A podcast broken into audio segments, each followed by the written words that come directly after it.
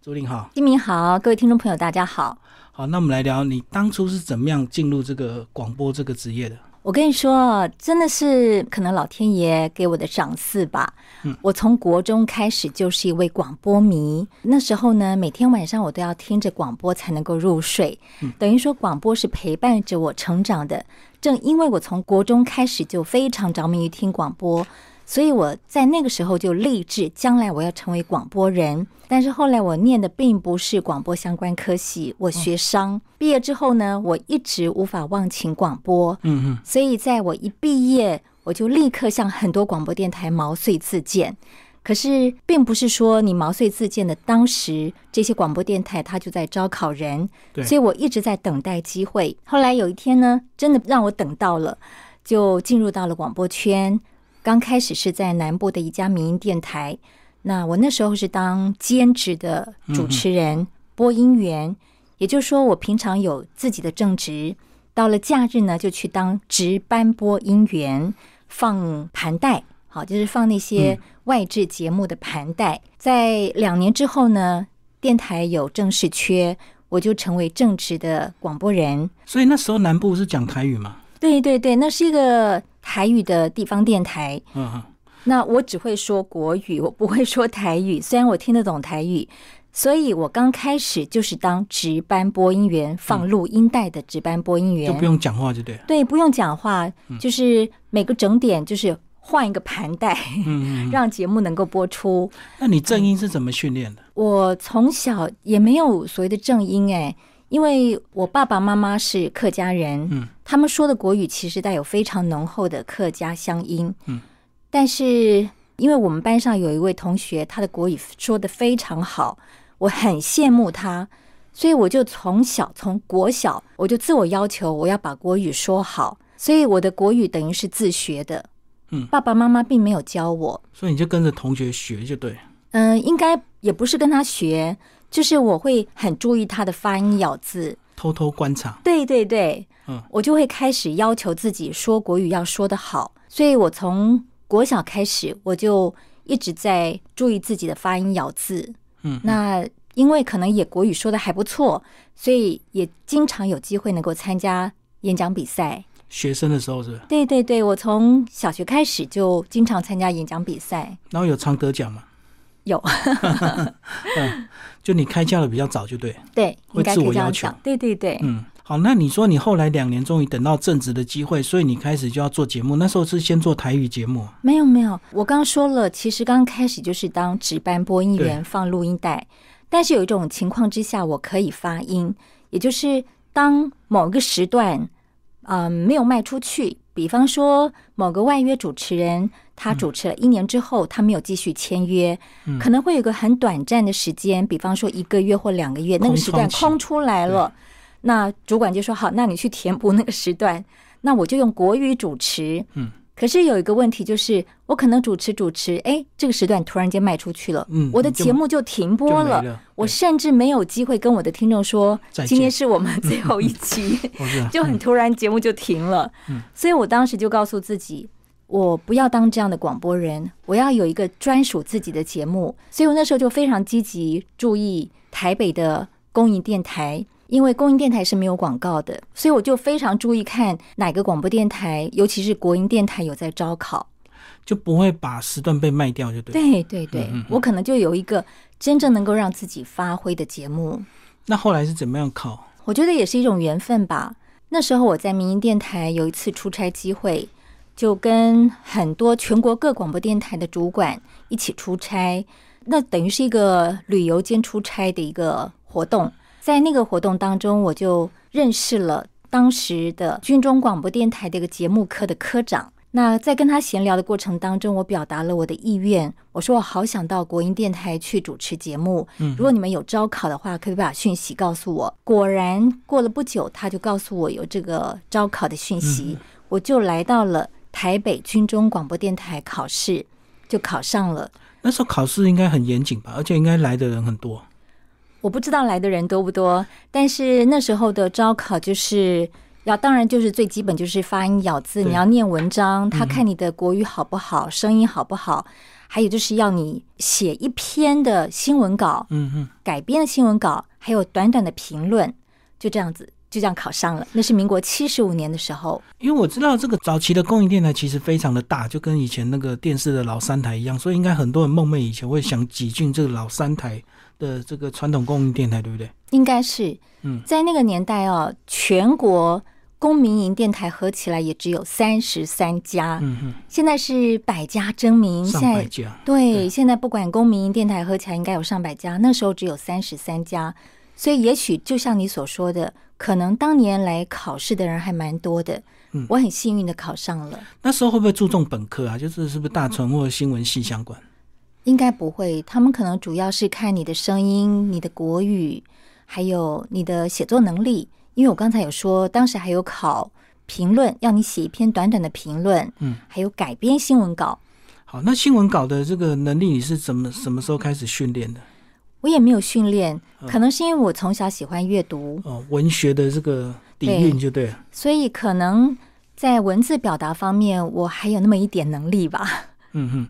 那后来进来电台，这个有没有如鱼得水？还是一开始也有受到一些冲击？就是这边的文化跟这边的主持人的这个实力，可能会让你有点超乎意外。我很感谢，其实我在南部的民营电台，呃，虽然没有办法让我有很多的发挥，可是我学习到了，就是比方说我怎么样上盘带，嗯嗯我怎么样说话，有这样的一个基本训练，所以我来到台北，尤其当时这个人才济济的军中对啊广播电台，我并不会感到恐慌，我还是蛮自然的就进入状况了。当时的环境其实电台里面真的有很多的人才。那也有一些前辈，像胡觉海老师，他就会经常指点我们说怎么样发音，怎么样播音。如果他听到你有发音不好的地方，或者是播音不恰当的地方，他会给予指导。所以这是我当时觉得很感恩的一件事情。就早年的广播圈，其实我们是有经过有一点严格的训练。那你会不会战战兢兢啊？ 就是播出去，可能都随时有人听，随时会被纠正。还好诶，嗯我觉得那个时候的听众其实还蛮善良的。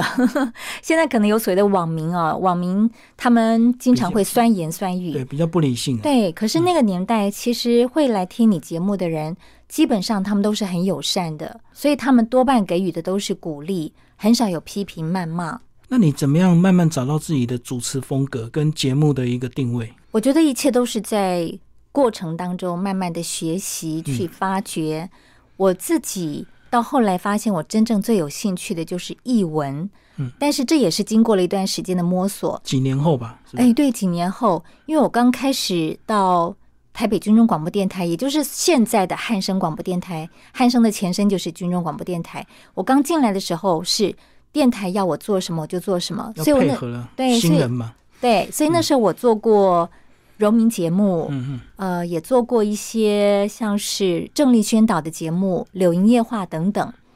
可是后来，当我有一个空时段，我可以自己发挥的时候，我就做过了一些生活性的节目啦，呃，或者是音乐类的节目。那后来在这个过程当中，我慢慢发现，哎，我真正最喜欢的其实是艺文、艺术、文化、文学，所以我开始去定位我的节目属性。嗯，当然，并不是说我在做这些的时候，我其他都抛弃不做还是了，同步要做，同步对，只是你比较感兴趣就译文，那跟你个人兴趣是有关系的。是你说你那时候还有配合做柳营的话，那时候的这个军中的回响是会不会很大？就是以前都是靠通信，就是会不会有很多阿兵哥写信给你？没有哎、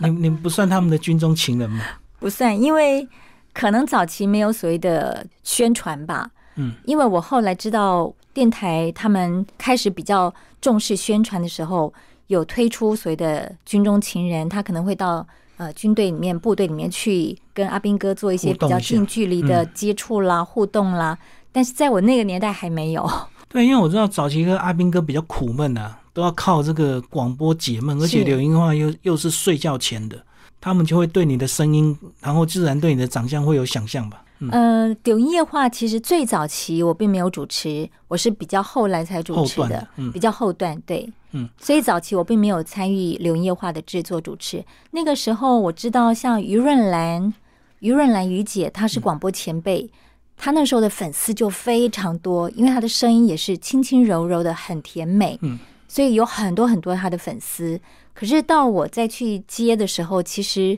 就比较属于后来了。后来他们可能也没有，也不见得每天晚上一定会播放《柳营夜话》给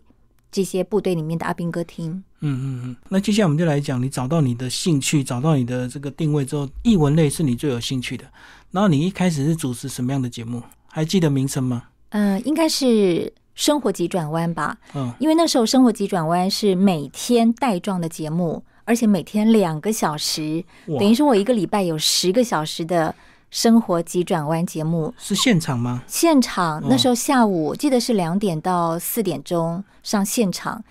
正因为是带状的，而且每天两个小时，所以我必须要规划好多的单元。当时有介绍电影单元，嗯有呃自然生态单元、旅游单元，还有文学艺术的单元。在这么多种类型的这个单元在节目里面之后，我就去慢慢发现，其实我对艺术、电影、文学是特别有兴趣的。那那时候做过，比如说世界名画的欣赏、嗯哼世界美术馆的导览，呃，都是邀请到一些在艺文界、在艺术界非常是知名的一些老师来跟我配合主持。嗯，所以我是在做节目的过程当中，也自己增加慢慢的学习成长，增加自己在这一方面的专业知识。我也会去读很多的书，嗯，我自己做节目的呃态度就是，我做任何的单元之前，我做任何的内容之前，我都要先去做功课。嗯，所以在做功课的过程当中，我就学了很多，包括像我也很喜欢自然生态，是那每一次要介绍某一种自然生态，我都会动植也先物是嗯对动植物，我也会先去做功课。那如果要介绍电影，我一定要先把那部电影看过。嗯，要介绍某一本书，我一定要把那本书看过。正因为这样子，你想想看，一个礼拜十个小时的节目，我每天很忙很忙，常常忙到凌晨，呃，十二点多一点，都是在准备节目。那当然，可能很多人就说：“哎呀，你为了节目花这么多时间。”可是我其实还蛮享受的，因为我觉得我自己在准备的过程当中就是学习。对对，做喜欢做的事情。可是现场很注重互动哎、你那时候要扣印扣啊，嗯有有，对，也也要接什么听众扣，也 call 有 out，嗯，刚好那段时间是很流行 call in or call out 的，所以也接了一些听众的电话。那有一段时间我印象好深刻，刚好在暑假期间，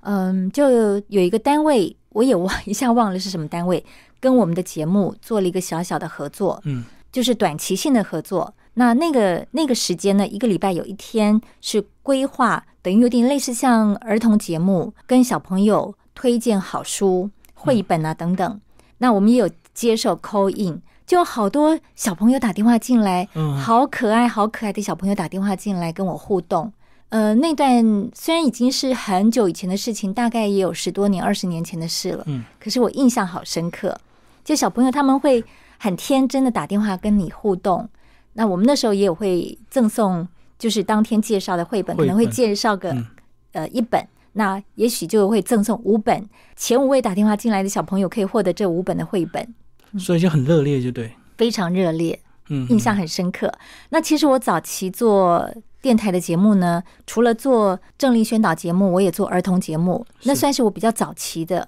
刚进电台没多久做的节目，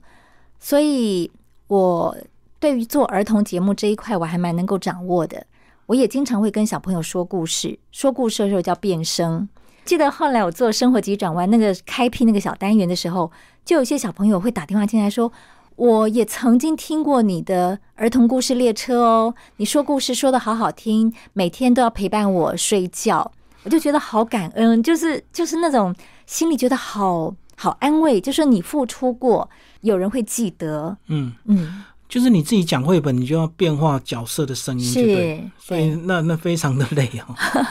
所以那时候我大概主持了一年，我就不再主持了。嗯，太因伤为喉咙是，，对，没错，就是太伤喉咙，因为你要不断的变声，甚至有小朋友他们写信跟我讲说：“哎，谢谢你们有一个广播剧的团队为我们说这么好听的故事。嗯 他以为是团队，结对果他以只有为你一是个人，没错，世上只有我一个人，他们以为是好多人一起来参与这个儿童故事列车的呃演播，事实上只有我一个人， 那就是你变声有到位啊，连他们都错乱了。应该吧？小朋友他们的听觉也不像我们大人那么灵敏，大人可能就听得出来。嗯早期做现场是每个主持人基本的能力啊，是，大家都要会，是不是？应该是这样子说，因为那个年代我们上现场节目，我们还要播音乐，好，比方说早期可能是播盘机，到后来是播 CD，等于说我在说话完了以后，我要听音乐，我必须要去按那个 play 键，嗯，脑筋还很清楚，就是我接下来播的是什么音乐，那我现在按下去的是哪一首歌，我要先，比如说接下来我们要听什么歌，那我播出去还不能错，当然偶尔会吐贼啦，出那包就就嗯对对对对，那我要立刻跟朋友说啊，对不起， 我刚播错了，我们再重新听一次这样子。其实早期就没有像现在电脑这么方便了，嗯对哦所以对早期都是要用手去按的。是所以你过去有曾经很严重的出状况过吗？在现场，在现场很严重出状我况，觉得最多应该是来宾还好突然没来吧，这个应该哦，是这比较、个也也碰过，这个也 碰对啊过，对啊，那就自己要撑场嘛。没错，在那个情况之下呢，我就只好让听众朋友们多听一点音乐，或者我手边有一些报资料自纸啦己，念或者是杂志啦，就自己念一下。嗯，嗯，就嗯就要把两个小时撑过 去啊。对人没来是最严重。那如果对中间我们难免有时候吃螺丝啊，那个是播错音乐那个都还好，对嗯，那个就是小小的一个过程。对，那你什么时候得到第一座金钟奖？然后是你本来所预期的吗？还是很会让你很意外？民国七十八年，哇，我那说。你七十五年进来，七十八年就得到，是我七十八年那时候是做儿童节目，嗯、对，就那一年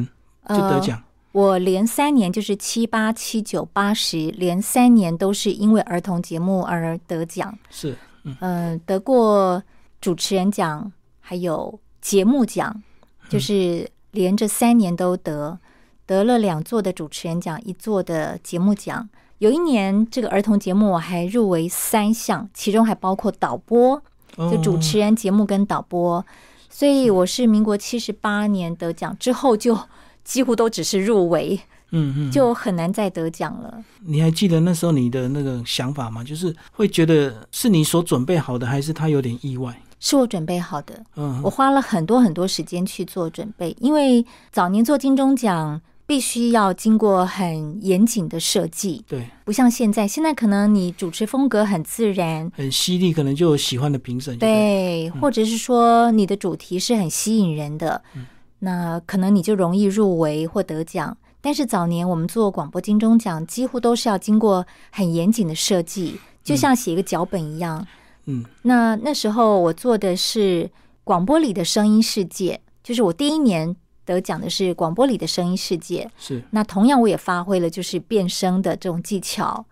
呃，还有就是告诉小朋友广播世界是怎么一回事，串着这样的一个主题呈现广播的各种的可能性。嗯，对，所以就这样得奖了。一开始的参赛是当时的那种长官要求，还是你个人对自己的一个期待，你个自己人主动的？长官从来不会要求我们要做什么，嗯，所以内容设计到制播完成，全部都是一个人完成的。长官并不会要求说你要做什么，所以完全都是自己的想法。看个人自由发展。是，嗯，可是我们现在怎么要求的这么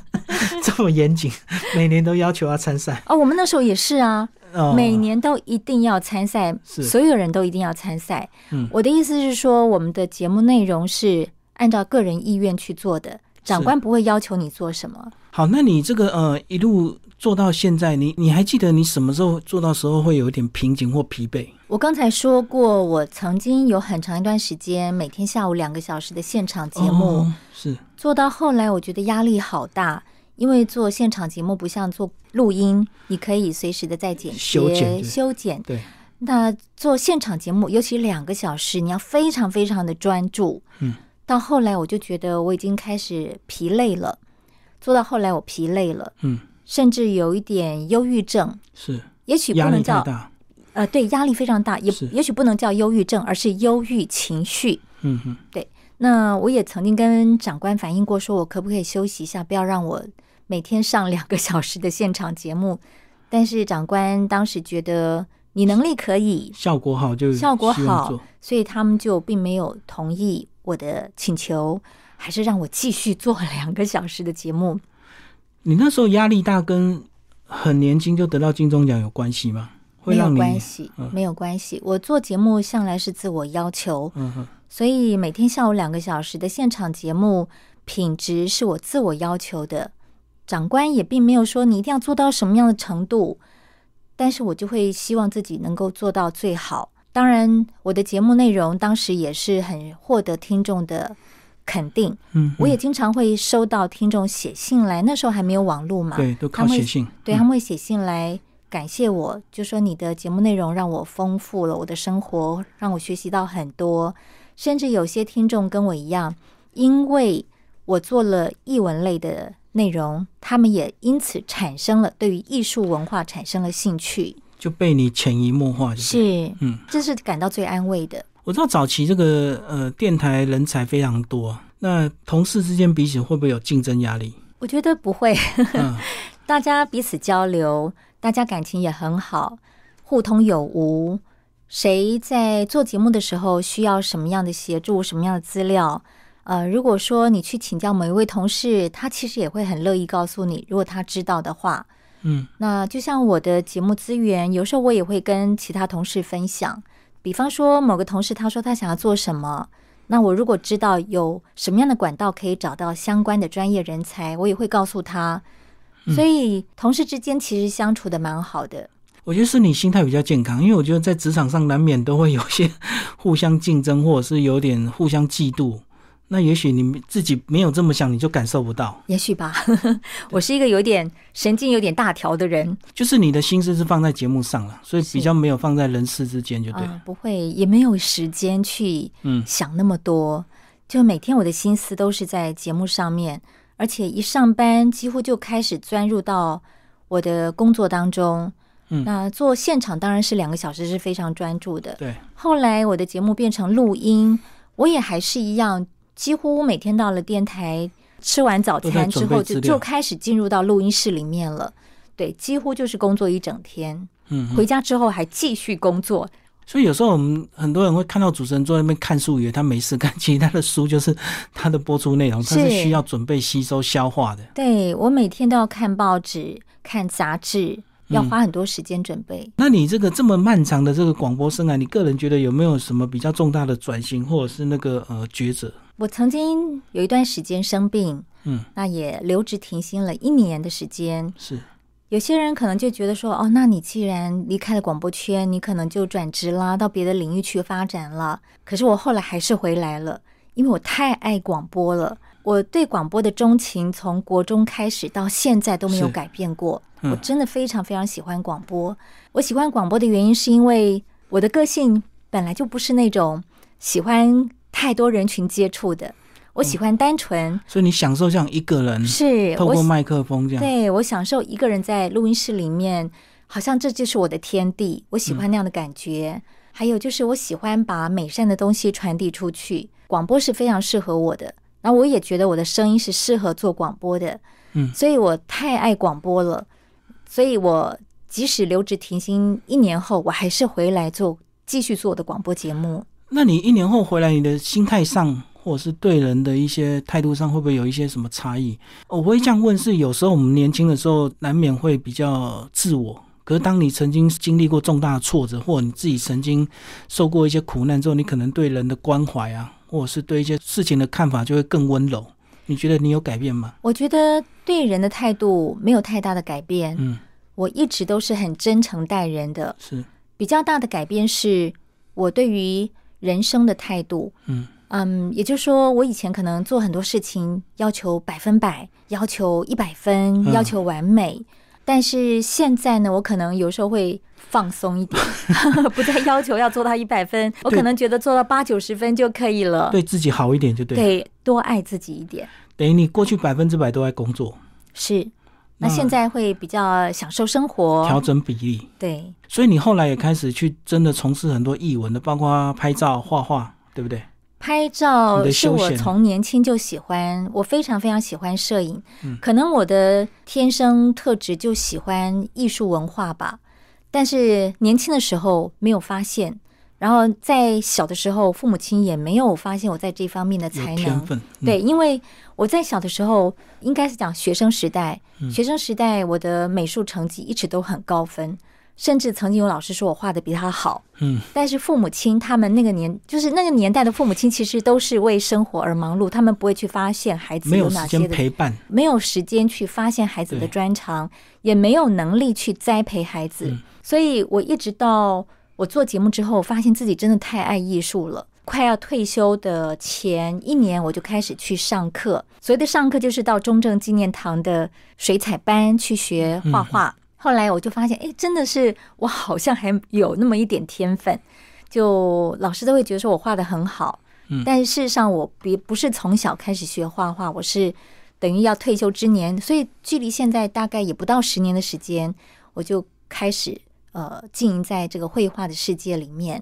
但是我也不是那种很用功的，每天都拿着画笔在画，就是偶尔有空画一画这样子。可是你觉得你自己有画之后，你访问一些艺术家或画家，你觉得你的问题会更贴切吗？或者会是彼此更有共鸣？是一定会的，嗯因为我知道怎么样去呃，比方说讲水彩好了，我可以知道说怎么样去表现一幅作品，什么叫做好的作品。以前我可能对这种比较没有概念，嗯对啊现在我可能就会知道说什么叫做好的作品，那也会比较了解到在水彩界、在画坛有哪些。嗯，非常重量级的画家，我会去开始关注这一块。所以，如果我今天做访谈，我就比较能够跟来宾有互动，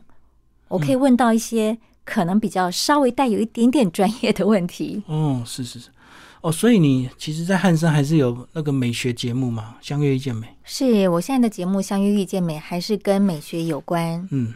都是艺文类的这个主题，是那摄影的话，是我从年轻就喜欢，我经常喜欢拿着那时候还不是数位相机，就是要用底片的，拿着相机到处拍。那当然，那个时候拍多半都是拍美美的照片，所谓的沙龙照哦，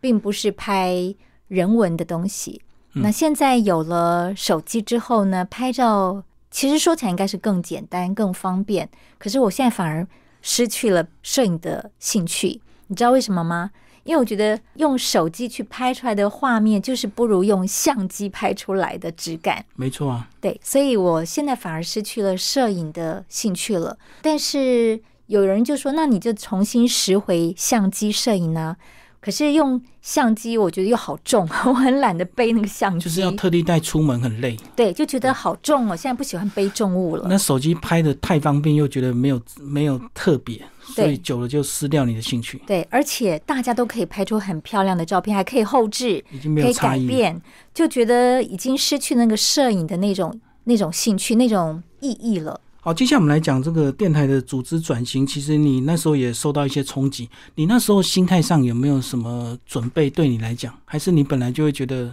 它时间到了，可能就会必然？我觉得我是一个凡事看得很淡然的人，嗯就像电台在一百零三年的时候，因为组织调整的对关系，必须要裁员，我也是被裁掉的是。嗯，我从一开始就没有任何的怨怼，嗯，因为我觉得人生有很多的变数，有一句话说“变是唯一的不变”，对，所以在人生里面本来就有很多的变数是我们没有办法去掌控的。我在年轻的时候都会认为说我在汉生可能可以待到六十五岁待退到退休，休，对嗯，我的父亲也那时候很安慰说我可以进到汉生一个国营电台，铁饭碗，铁饭碗。可是没有想到嗯，在一百零三年的时候，我是被裁掉的一员。可是我当时真的没有任何的怨怼，我觉得这就是人生，本来就如此。我们不能够要求别人来配合我们的想法、我们的需求。是我能够在这边待到一百零三年，待了快三十年，我已经很感恩了。嗯我就是抱着感恩的心态。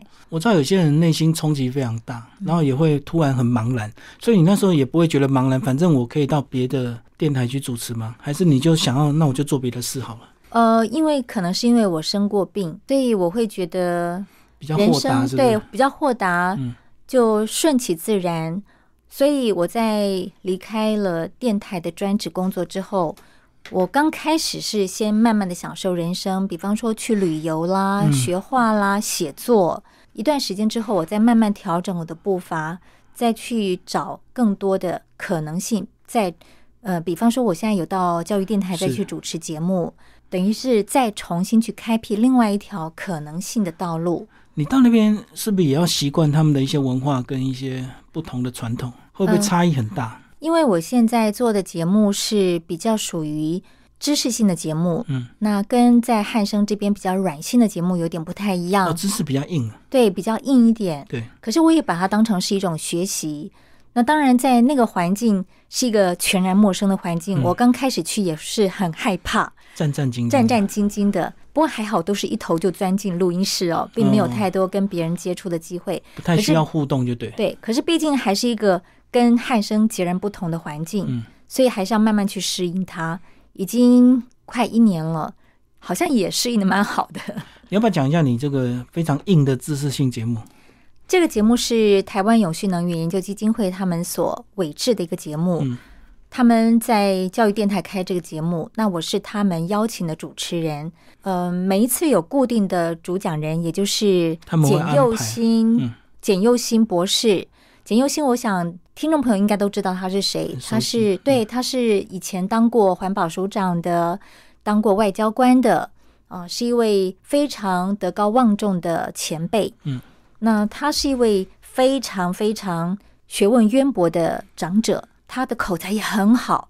那在这么十多年当中，他成立了一个台湾永续能源研究基金会，在这个基金会里面专门传递永续的概念、环保的概念。他经常到很多的企业、公司、行号去演讲，是传达这样的理念嗯。那我很幸运的能够跟他一起合作，他是固定的主讲人，那每一次都会谈论一个主题，但是基本上是环绕在呃联合国所定定的永续发展目标，一共有十七嗯十项，七个目嗯标。对，十七个永续发展目标。那所以多半都是董事长，他是董事长，嗯，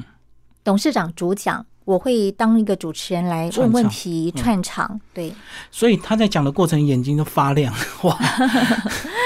你一定会听得很入神，然后觉得、哦哇，原来是这样是哇，从来没有想过这些知识学问。对，刚才金明讲的非常好。我在做这个节目的同时，我自己在学习成长。是啊，因为以前我很少关注这个嗯话题，很少关注这个议题。自从做了这个节目之后，我才发现我们的地球真的生病了，而且全球暖化非常非常严重。我们再不正视这个问题，我们的地球可能就要毁灭了。嗯呃不需要这个发生世界大战，可能地球就已经自己毁灭自己了，我们人类就毁灭自己了。这是一个非常非常严重的议题，所以我就开嗯始关注了这个议题。所以你觉得这次疫情跟环境破坏有关系吗？很多人就觉得物极必反，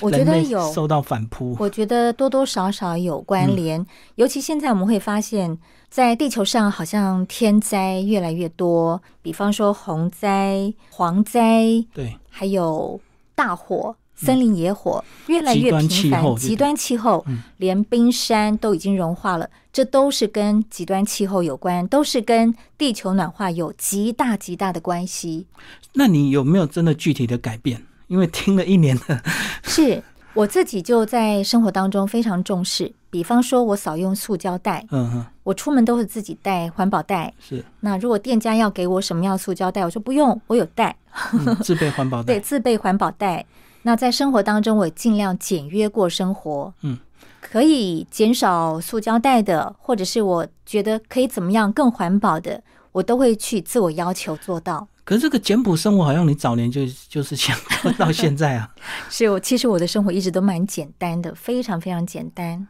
对啊，可是好像就是一定要做一些牺牲，生活简单才能够成就一些事情。你有没有觉得？我是们啊过去看很多伟人，他们都做着很多简朴的生活，只为了他所投注的事情。我觉得是习惯，你习惯之后，你就不觉得那是很辛苦的一件事情，就是自然而然的事情。好，那你这么多年的这个呃广播主持人，有没有访问过让你最难忘的人？有很多的知名人士哦，他们可能最早上节目就是上我的节目，嗯比方说张曼娟，是张曼娟她在出第一本书的时候就上我节目了，第《一本是什么书 名？海水正蓝》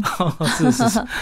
还有像黄丁胜，嗯嗯，黄丁胜也是我们国内非常知名的摄影旅游家摄影作家，是对。黄丁胜他最早开始跟广播主持人合作，就是跟我。嗯嗯，那后来他也上了很多电视媒体哦，他也出了好多书，也办了很多的演讲。还有像郑志贵老师，他是一位画家、艺术家，现在是推广艺术非常知名的一位老师。是郑志贵，他最早做广播节目也是跟我，我跟他合作了一系列。嗯，还有玲珑，是玲珑他是也是一位非常知名的领队。我想很多看过旅游节目的不会太陌生哦，他是一位非常优秀的，而且很幽默的一位领队。是他最早也是上我的广播节目，那也因为上了我的节目，很多的听众呢就邀请他来带团，就是比方说哦指名他们要他带对比方说他们单位要办旅游活动，会指名邀请玲珑来当领队。所以跟我们分享一下现在新媒体的一些这个发展啊，包括很多人就会自己租个录音室就变 Parkes 的这个广播主啊，所以主持人好像看起来好像越来越容易。那你怎么看现在科技的一个发达？很多事情呢都是有优点跟缺点，是我觉得优点就是现在可以说是百家争鸣，嗯，百花齐放，所以乐听大众他们有更多学习的管道对。因为在这个自媒体当中有好多好多各种不同的知识领域哦，嗯所以乐听大众他可以有更多学习的管道，对我觉得这很棒。那缺点就是有些可能品质比较差，或者是他在呃传播的一些理念，或者是他的言语比较是负面的，是，那这同样是带给乐听大众负面的一些印象，或者是错误的观念。但是我觉得这已经是一个必然发展的趋势，我们不能够再让它停止，倒回到传统的一种广播形态。所以呢，我们就静观其变。我觉得凡事都是会经过时间的筛漏，留下最好的，不好的它自自然然就会被淘汰掉了，好的就会留下来。那我很佩服基民的，就是从一开始呢，他进入到这个主持节目的领域之我是后，被逼的， 他就很致力于发展各式各样不同的传播方式。那你也是自媒体，也算是一种自媒体，而且做的有声有色，非常的成功，也邀请到各行各业的知名人士、成功人士来上节目。我觉得这是一个非常非常棒的一种传播方式，那也是我们这些传统广播人所不及的，要跟你学习的。等于是现在管道越多，我们就要更容易学会选择就对了。是，所以在学习的过程当中，乐听大众其实也要用智慧去做选择，嗯，选择真正好的，而不是说所有的都接收。对，因为很多人为了抢流量、抢那个网络声量，他就会故意讲一些新三色的主是题。那其实那个对我们人生真的帮助不大，他只能当娱乐听过，搞不好还留下你潜意识留下一些负面的影响。哎，对，我觉得金明讲的非常好，这就是我想要说的。嗯，也许大家觉得说我只是听一听，把笑一它笑当而娱已嗯乐笑一笑，把它当一个好像综艺节目一样。